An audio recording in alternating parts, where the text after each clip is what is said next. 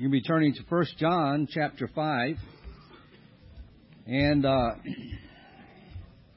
we had some really good songs, and I've, I mentioned them to you before how I'm, I'm seeing a lot of 1 John in many of these songs.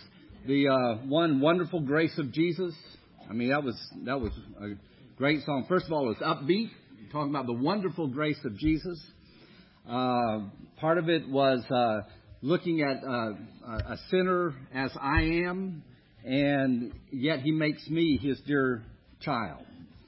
Uh, that, that was about the last verse there. And uh, it talked about how broad his grace is, broader than my transgressions. You know, sometimes we get into the music so much we, we don't listen to the words. Broader than my transgressions, uh, Jesus' grace is. And the book of First John, the letter of First John, is just full of all these things. Today we're going to look at how to live joyfully. And I, you know, as I think about that, if if something really touches someone's heart, I mean, a, a lesson title that would touch your heart, it would be how to live joyfully. I'm not talking about sad touch, but I'm talking about that's something we want. We want to live joyful lives. And the Bible tells us that joy is fundamentally knowing the good that you have. It's not an emotion of happiness, but it's knowing the good that we have, knowing good stuff, the wonderful grace of Jesus. And when we know that, that's joy. Now, that joy can lead to a happy feeling. And that's a good thing. It's not, there's nothing wrong with happy, having a happy feeling. But that's not the goal, that's a, a result of having joy. And sometimes it's just how we, I think when we have joy, we can, we can see life in a better perspective. We can have a sense of humor when we, when things don't go our way. Uh, you know, we all bring to us in this assembly today. There's some of you brought some sadness with you today. Some of you brought some happiness with you today. Some of you brought, brought struggles with you. I shared last week, you know, my three of my grandchildren moved as far as away as you can from my grandparents still stay in the United States. And so there's a sense of, you know, sadness there, but there's still joy in the midst of all that. You know, it's like there's, uh, I was looking down at 1 John 4.18, remind me of a, uh, a baker was asked on a wedding cake, cake to put on there 1 John 4.18. And the per, you know, if you read that, if you look down, if you have your Bibles open there, it says perfect love drives out fear. There's no fear in love. And I guess the the bride or whoever wanted people to look at that scripture and then go to it and go, oh, you know, how how nice, perfect love drives out fear. Well, the baker forgot the one, First John, and just put John 4:18. You have had five husbands, and the one that you have now is not your own.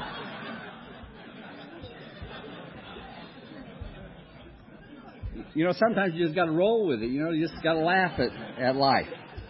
Things like that happen. And so we're going to look at how to live joyfully. If you look at the subtitle, His commands are not burdensome. It's tied. Those things are tied together. You know, years ago, when I was a, a young child during the era of Jimmy Carter. the child born again Christian, the term born again Christian became popular. I don't know if it was used a lot before then. I was, like I said, I was quite young at that time. But Jimmy Carter was, and for some of you who don't know history, he's one of our presidents, was one of our presidents. He, um, he, he claimed to be a, a born again Christian. And so it became a very popular term. Uh, but the idea came across that we have regular Christians, and then we have another kind that's called a born again Christian. But biblically, there's just one kind of Christian. All Christians are born anew or born again. We don't have special Christians that are called saints, and special Christians that are just regular, or, or other ones that are elite. There's only one kind. We're all born again Christians. We're all saints. So the question that we looked at last week, we saw this title, Is Born of God? was what is a born of God Christian look like? What is a person who is born of God? What does that look like in a practical way? And the simple answer is you look like your father. The one who is born of God looks like God, looks like his father. And so we began to look at the family likeness. We saw there was three ways, three different family likenesses, and that is love, belief or faith, and obedience. And we see that in verse 1 and 2. Whoever believes, there's the faith. And then everyone who loves the Father loves the child as well. The end of that first verse. And this is how we know the love of God that we carry out His commands, those who obey His commands. And so we see all three of these, and these are the likeness. This is how we display uh, our Father's likeness. And every Christian, every born anew person, every person who is born of God has these three qualities, and some in a very uh, immature, embryonic form, just barely, you know, coming out. The faith is weak and young, and but but begins to grow. And then some have a a maturity about them you, you just, you look at them and you see obedience and you see faith and you see love just kind of emanating from that person. You say, you know, that's, that's the kind of, that's what I want to be. I want to have that kind of love and obedience and faith.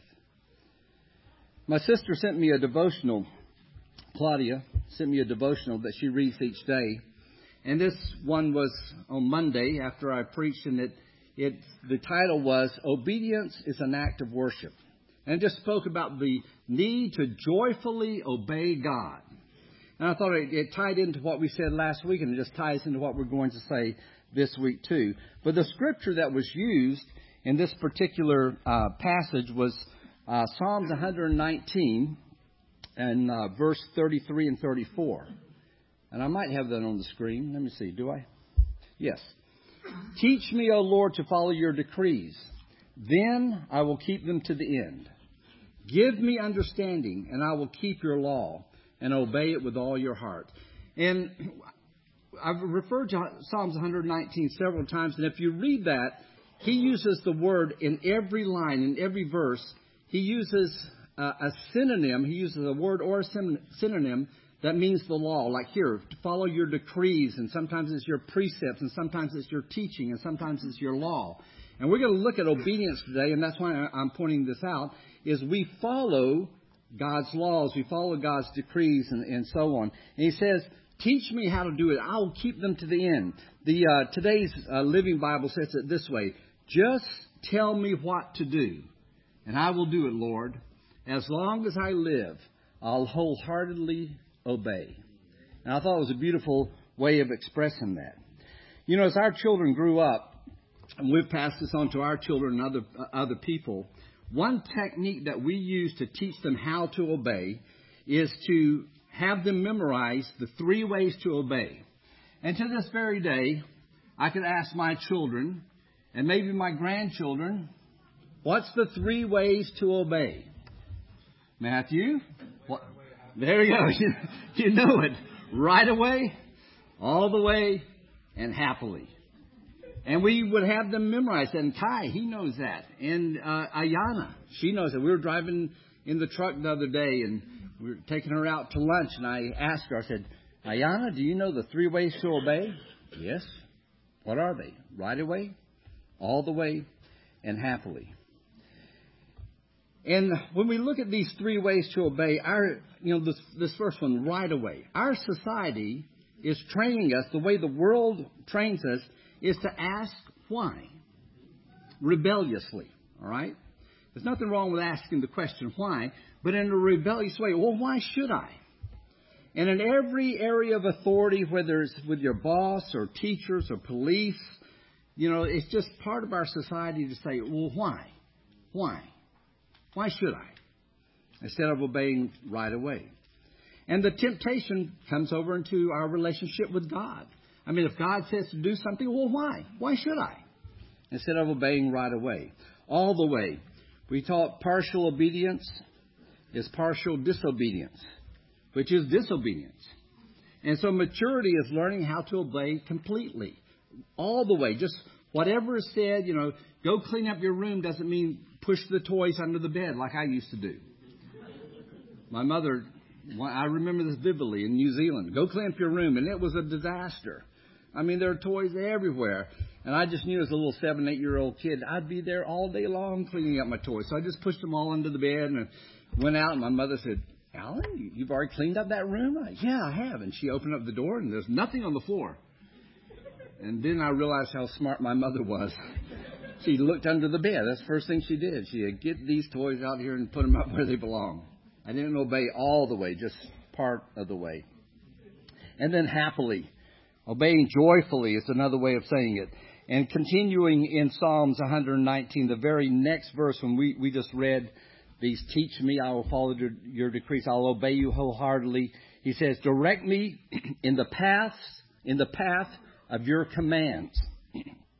For there I find delight. I find joy. I find happiness in your commands. And the reason we find this, that God's commands give us delight, is because they're there for our good. We need to realize that God's commands are there for our good. He created us. He knows how we, he knows how we tick. He knows how we function. He gave us instructions on how to live. You know, when you encounter a disobedient child, do you find them happy? In general, do disobedient children, are they happy children? Normally, they're insecure, they're unhappy, they're angry, they don't get along well with other people. Unlike that one little boy I heard pray, he said, Oh, Father, if you can't make me a better boy, don't worry about it.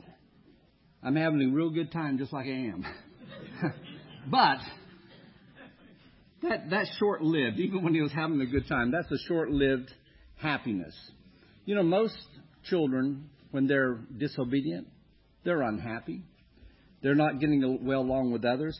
And that's the same with disobedient children of God in general, when you have disobeyed God, have you found yourself happy? Maybe short term, maybe short term, a moment of happiness. But is your, can your life be uh, described as that's a happy person? That's a joyful person. Normally, when we're, on, when we're disobedient, our marriages are hurting. We're insecure in our relationship with God. We're often angry, upset. We don't get well along with others, do we? When we're disobedient to God. And so today we're going to look at God's commands and see how they're designed to help us. And if you think about it, what's the purpose of this letter? What's the very first purpose of this letter? I write this so that you may have joy. Um, you may have joy and have it to the full. Let's read verses 2 and 3 of chapter 5. This is how we know that we love the children of God by loving God and carrying out His commands. This is love for God, to obey His commands, and His commands are not burdensome. You know, as we read through this, through this whole book, we find that John, he just kind of slides from one topic to another. Uh, he transitions somewhat gently into from here from love to commands. He, he ties them together. It's kind of mixed all together. And we see this as his style he tra- as he transitions from one topic to the next. They're tied together in such a way that you, you hardly even realize what he's done. He just suddenly you've, you've gone from love and you're now you're into obeying his commands. You realize that he's made a change. And the reason is because all these things are so interlocked, I think. And, and John has basically three subjects, or you can put four here, and he pulls them together in such a way that he's there. That you can almost start at any point in these, and they all tie together. Let me give you the example. I, I put it in this little diagram. Love, faith, and obedience is his, is his three main topics. They keep going over and over in the in this little letter.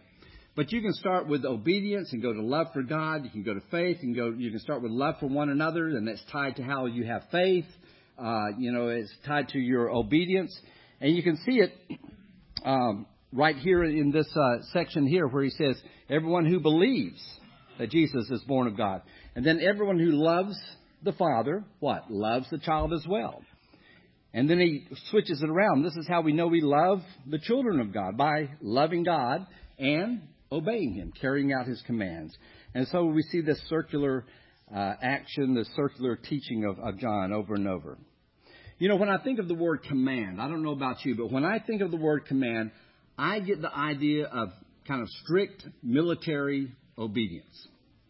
A sergeant telling you what to do.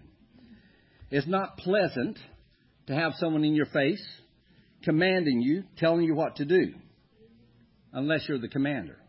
You know, then it, then it's the other way around. But generally speaking, when we think of the word being commanded to do something, it implies a degree of harshness. And I think there's this inherited the way we the way we're fallen in our nature to have a disdain for commands. When we're commanded to do something, we have a resistance. It's part of our flesh, it's part of our, our fallen nature in how we take commands and really how we issue commands to others. Sometimes the way we issue commands to others, our fallen nature comes out in the way we do that. Talking about officers, as an officer came up to a sol- soldier and said, uh, "Do you have, uh, soldier? Do you have change for a dollar?" And he said, "Yeah, sure, buddy." And he said, "That's not how you address an officer. Let's start again. How do you have change for a dollar?" And he says, "No, sir." yeah, when you're being commanded, you know, no sirs, you're you just you just want to resist, don't you? You know, tell a child don't. What do they do? They do it. Don't and they do. I'll never forget Matthew at two years old. I found him with a um, paperclip. Two years old. He had that I better not say this too loud. Michael might hear. And he's pushing it into the outlet. Don't, you know. And he's looking at me like, that's the dumbest thing I ever heard. what do you mean, don't? Well, of course, that's, that's just part of the way we are. We just, we resist don't. We resist no. We want to test it. And all of, all of you are thinking about your children and grandchildren when you said don't, and they did. You know, over in Romans chapter 7, Paul talks about God's commandments. And, and if you read the whole chapter, he talks about the, the commandments actually created in him and created in us a desire to do the very thing God said don't do. God said don't do this, and then it creates within us this desire to do it. And yet, that very same chapter says this in verse 6 we have been released from the law, the commands so that we serve in the new way of the Spirit and not in the old way of the written code. And then you come over to John here, First John, and he says, We keep his commands. And his commands are not burdensome. How do you harmonize those two? How do they fit together? Paul is saying we don't, basically says, we don't follow the law. We've been released from it. We serve in a new way, and that is of the Spirit, not the old way of the written code. And then John says we obey his commands. The commands of God. Paul, in his writing on the law, deals primarily with the keeping of the law in order to be saved. As you read through Galatians and Romans especially, he's basically saying, here's the law, and it's good. But if you try to live according to the law, it can't be done. You cannot be saved by keeping the law. The law, in fact, he says, helps us to show us how weak we are, how much we need God. Go ahead, try and keep the law. Just try and keep the law. In your attitudes and, and, and by the letter of the law, you find you can't do it. It's good, it's perfect, it's wonderful, but its standard is of perfection, and we fail. We can't keep it. John is saying we keep his commands not in order to be saved, but because we are saved. The law is good, and so you strive to do good. Because God has rebirthed us into a good family. His commands are perfect. And He has create, recreated us, and we are now, do you know that you are now perfect in Christ? Hebrews 10:14, you've been made perfect. And so we look at His perfect law. And that's part of our guidance. We keep His perfect law. Again, we follow God's commands not in order to be saved, but because we now see that this is the best way to live. Now, this is really hard to explain. All right, it's hard for me to, for me to explain. Maybe you can explain it better. But when we look at the law and we say, as a Christian, now how do I, what, what am I supposed to do with it? I think part of us says, well, Paul says we don't have anything to do with the law, and we just kind of push it to the side. And then what, what does that leave us? Well, determine how we live? How? Number one is not a, a legalistic code. We all love lists. Lists to live by. Ten commands. If we can just get it down to ten commands. And yet, this was the Pharisees' failings. They had this list of commands. They were in the Bible. The rules they were to to uh, to follow, and then they made rules to make sure they didn't break the commands. All right, what do you do with a command? Don't do this or do this. Well, you have to have a rule to help you keep the command. So for them, don't work on the Sabbath began, uh, became don't carry a needle on the Sabbath if you're a seamstress, because that's a tool of your trade. And if you're a scribe, you wouldn't carry a pen with you, because that's a tool of your trade. And so the Bible says don't work, and then they, they began giving these different rules. Well, that means this and that means that. And then they began making other rules that helped them break the rules. All right, because it says take a you can you can walk a Sabbath day journey, but what if on the Sabbath you wanted to go further? Well, you couldn't unless you knew how to break the rule. And the way you broke the rule is you brought something with you, like your smartphone or something you owned, and you went a Sabbath day's journey, and then you put it down, and now you're able to go another Sabbath day er, journey because that's your home. That's part of you. And so you could travel just about as far as you wanted to. So you see the foolish, you know, we look at that and say, how foolish.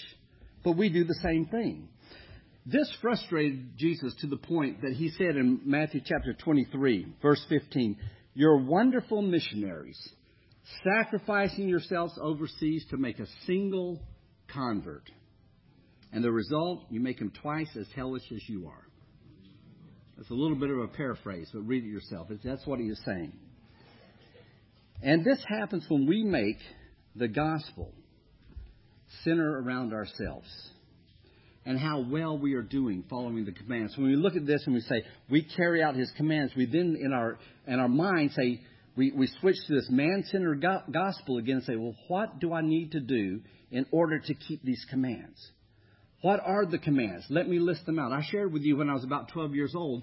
I was like reading through the, um, the Bible and saying, you know, it, wouldn't it be so much simpler if we just had the Ten Commands? And I, I could memorize ten, but what are the commands of the New Testament? And I started reading, and I was getting, getting into um, Matthew 5, 6, and 7, just writing down everything that Jesus said, do this and don't do this. I was writing it down. And I got discouraged by verse chapter 7 or 8. I just quit. There was too many. There was more than 10.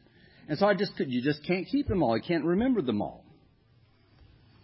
This is the way of the flesh. This is what we struggle against.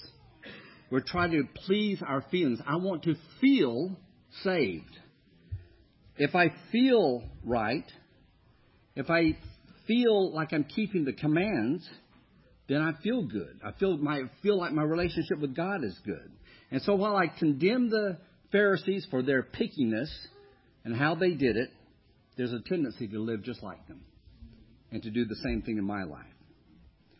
You know, we strive to understand biblical examples and then follow the biblical examples as we read them.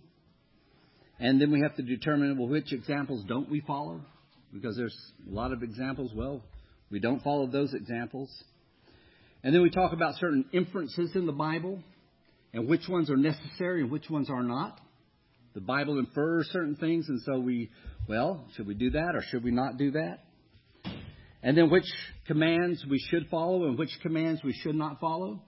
And some of you are scratching your head saying, I don't know what you're talking about. But some of you know exactly what I'm talking about. You know about all these different things and the, and you've gone to the seminars and the, you've read some of the books and it just goes on and on and on to the point that I believe that the common person the common Christian just feels left in the dust in all the arguments and says, you know, if I have to be an expert in keeping God's commands, and if it's this complicated, I'll never make it. I just can't do it. And they either give up or they live on the fringes of the church and just hope they make it. And that's where a lot of people are.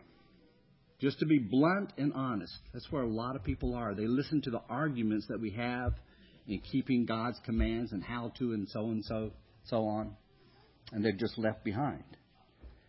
Now don't misunderstand. The Bible says here we keep his commands. But not to measure up to God. Not to see if I can measure up to God's standard. It's not to achieve a legalistic righteousness and say, look how well I'm doing. I'm keeping all these commands. Because that's always been condemned in the scriptures. So what's the purpose of the commands? Is to live the way God created us to live. This is why I keep His commands. Because God created me a certain way, and so I, I say, this is what this is this is the rule the, the instruction book on how to live. And so as I read through the scriptures, I start looking at, at it in the way that God or Jesus wants me to look at it. Jesus and John both sums it, sum it up this way. They say, we can, I can take all the commands of God and sum them up in two. And you know them. Jesus said that. What are the two commands? Love God and love others. That's it. And John narrows that love others. He says, love your brothers and sisters. And I think the reason is he's saying, you just need to learn how to get along with each other and then we'll take care of the world. But he says, right now, focus on loving your, your brothers and your sisters.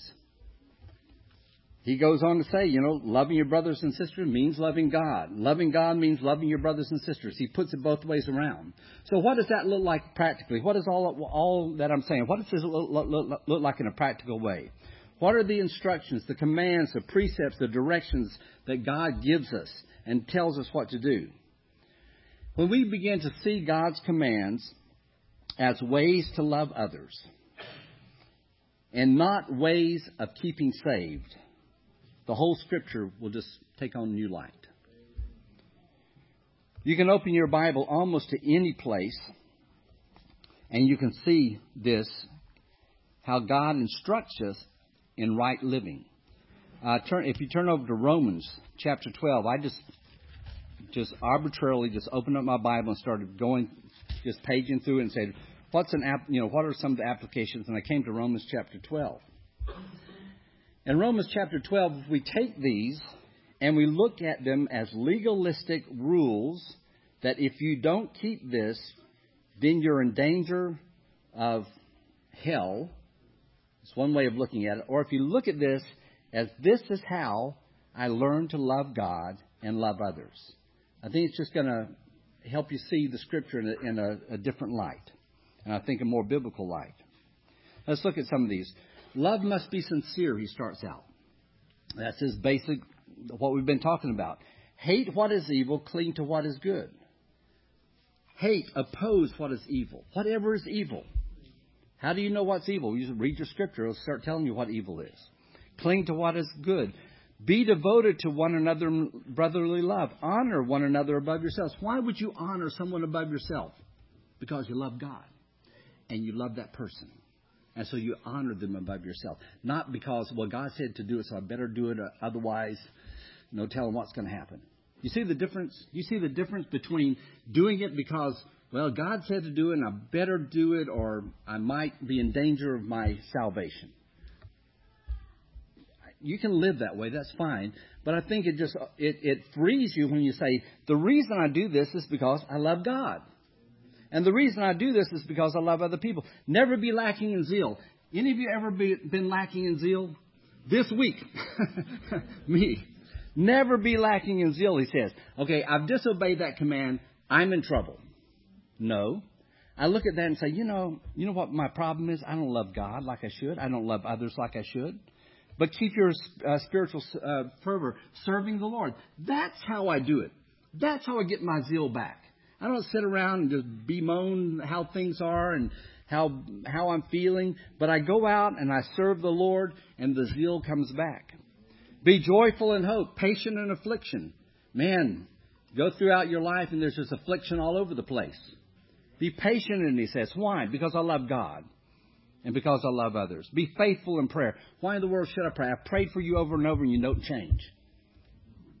Be faithful in prayer. Why? Because you love God and because you love other people. Share with God's people who are in need. I don't want to do that. because you love others and because you love God. Practice hospitality. Open up your homes. Bless those who persecute you. Do, bless and do not curse. Your whole flesh tells you to do the opposite, but because you love God and you love others, you do that.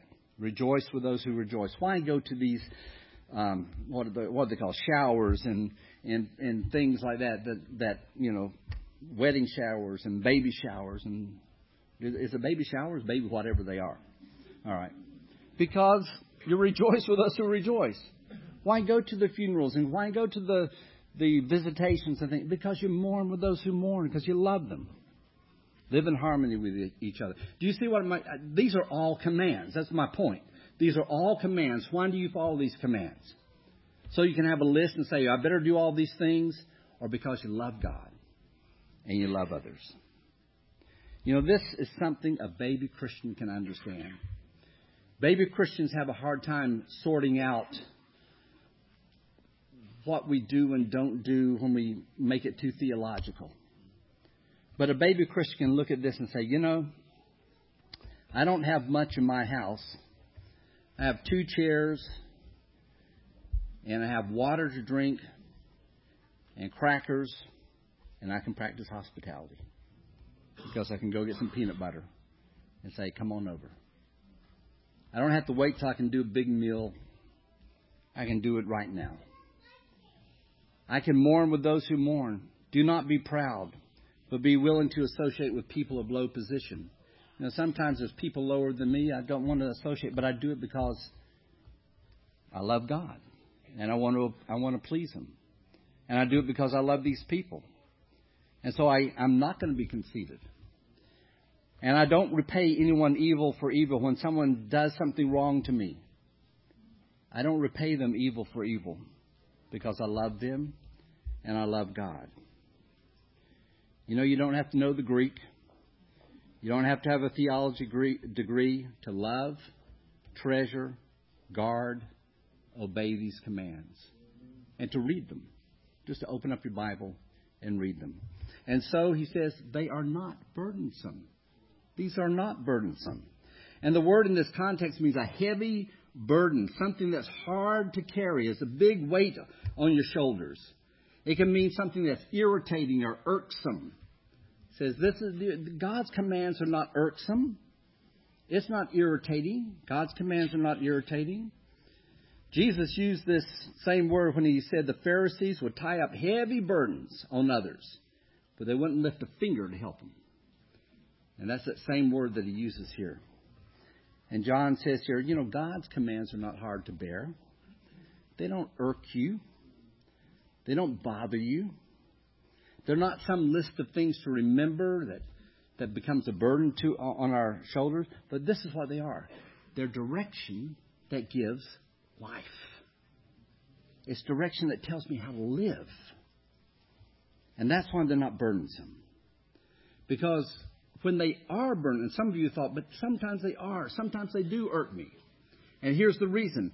When they do bother you, it's because you're going against the tide. You're swimming upstream. You're swimming against God's direction of life. He says, look, here's the direction you go back when I was in high school, we had a, a canoe. My dad put. I helped my dad. I put quotes around that. My dad put a canoe to, uh, together in our living room uh, in the wintertime. That's what we did in a cold North Dakota winter. Built a canoe in our living room. Barely got it out of the house. and then one, uh, we had a little river called Park River. We lived in the city of Park River, and it was just a little creek in the summertime, but in the spring when the snows melt, boy, the it would just it was a it was a raging river. So my best friend and I took the canoe. I don't even know if my parents know about this. we took the canoe one spring, and we decided we were going to go down the river, and we did. We had a grand time. Going down the river. Oh, we you know, we almost we tipped it several times, but we were going down the river and we went a long, long ways. And suddenly we said, you know, it's about time to turn around. And I learned a valuable lesson. you can't you can't paddle a canoe upstream in a raging river. We carried that heavy 70 pound canoe through mud and oh it was it was a terrible thing. I almost abandoned it in the middle of a field, muddy field. But we carry that thing miles and miles. But you know, going upstream, you know, that's you know, going upstream in a canoe, go, swimming upstream, it wears you out. And that's that's what he's saying here. When you when you find God's commands irksome, when you find find them burdensome, you need to ask yourself, why why is this happening to me? It's because I'm going upstream against the tide of God's love. God's love is telling me, look, go this direction, go this direction. And I'm fighting him. I'm fighting him over and over. God created us to live in love, not hate. God made us to thrive in peace, not turmoil. God made us to function in joy, not stress. And all his commands, just start reading them in this light. They lead us to a life of peace and joy and right living. And when we recognize this, then we start finding out, you know, God's commands are a source of delight. They're not bo- bothersome because they're teaching me how to live. And I can begin reading the Old Testament through, the, through this lens of God is teaching me how to love. And the New Testament, all these are God is teaching me how to live here. And when I read these things over and over, they'll say, the light will come on and say, that's right. This is the way I've been made to live. This is where I find freedom in Christ because it fits it fits. The point is this keeping God's commands in order to achieve salvation will always guess you, uh, leave you guessing whether you've done the right thing or not. Have I done the right thing? Have I not done the right thing? But looking at his commands and keeping them out of love for God and love for others will just help your faith grow. If you keep on reading in first in in um, Romans chapter 13, listen to this. Just fits in so perfectly. Let no debt remain outstanding. It's verse 8 of chapter 13. Let no debt remain outstanding except the continuing debt to love one another. For he who loves his fellow man has fulfilled the law. The commandments do not commit adultery, do not murder, do not steal, do not covet, and whatever other commandment there may be can be summed up in this one rule love your neighbor as yourself. Love does no harm to its neighbor, therefore, love is the fulfillment of the law. That's it. You boil it down to love, boil it down to love, and you fulfill the law. But that doesn't mean you, you say, well, I only love. You, you begin looking at these other things that we do. And that's love, written down in practical ways.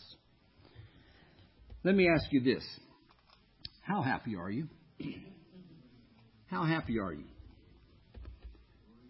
If you're not happy, check your obedience.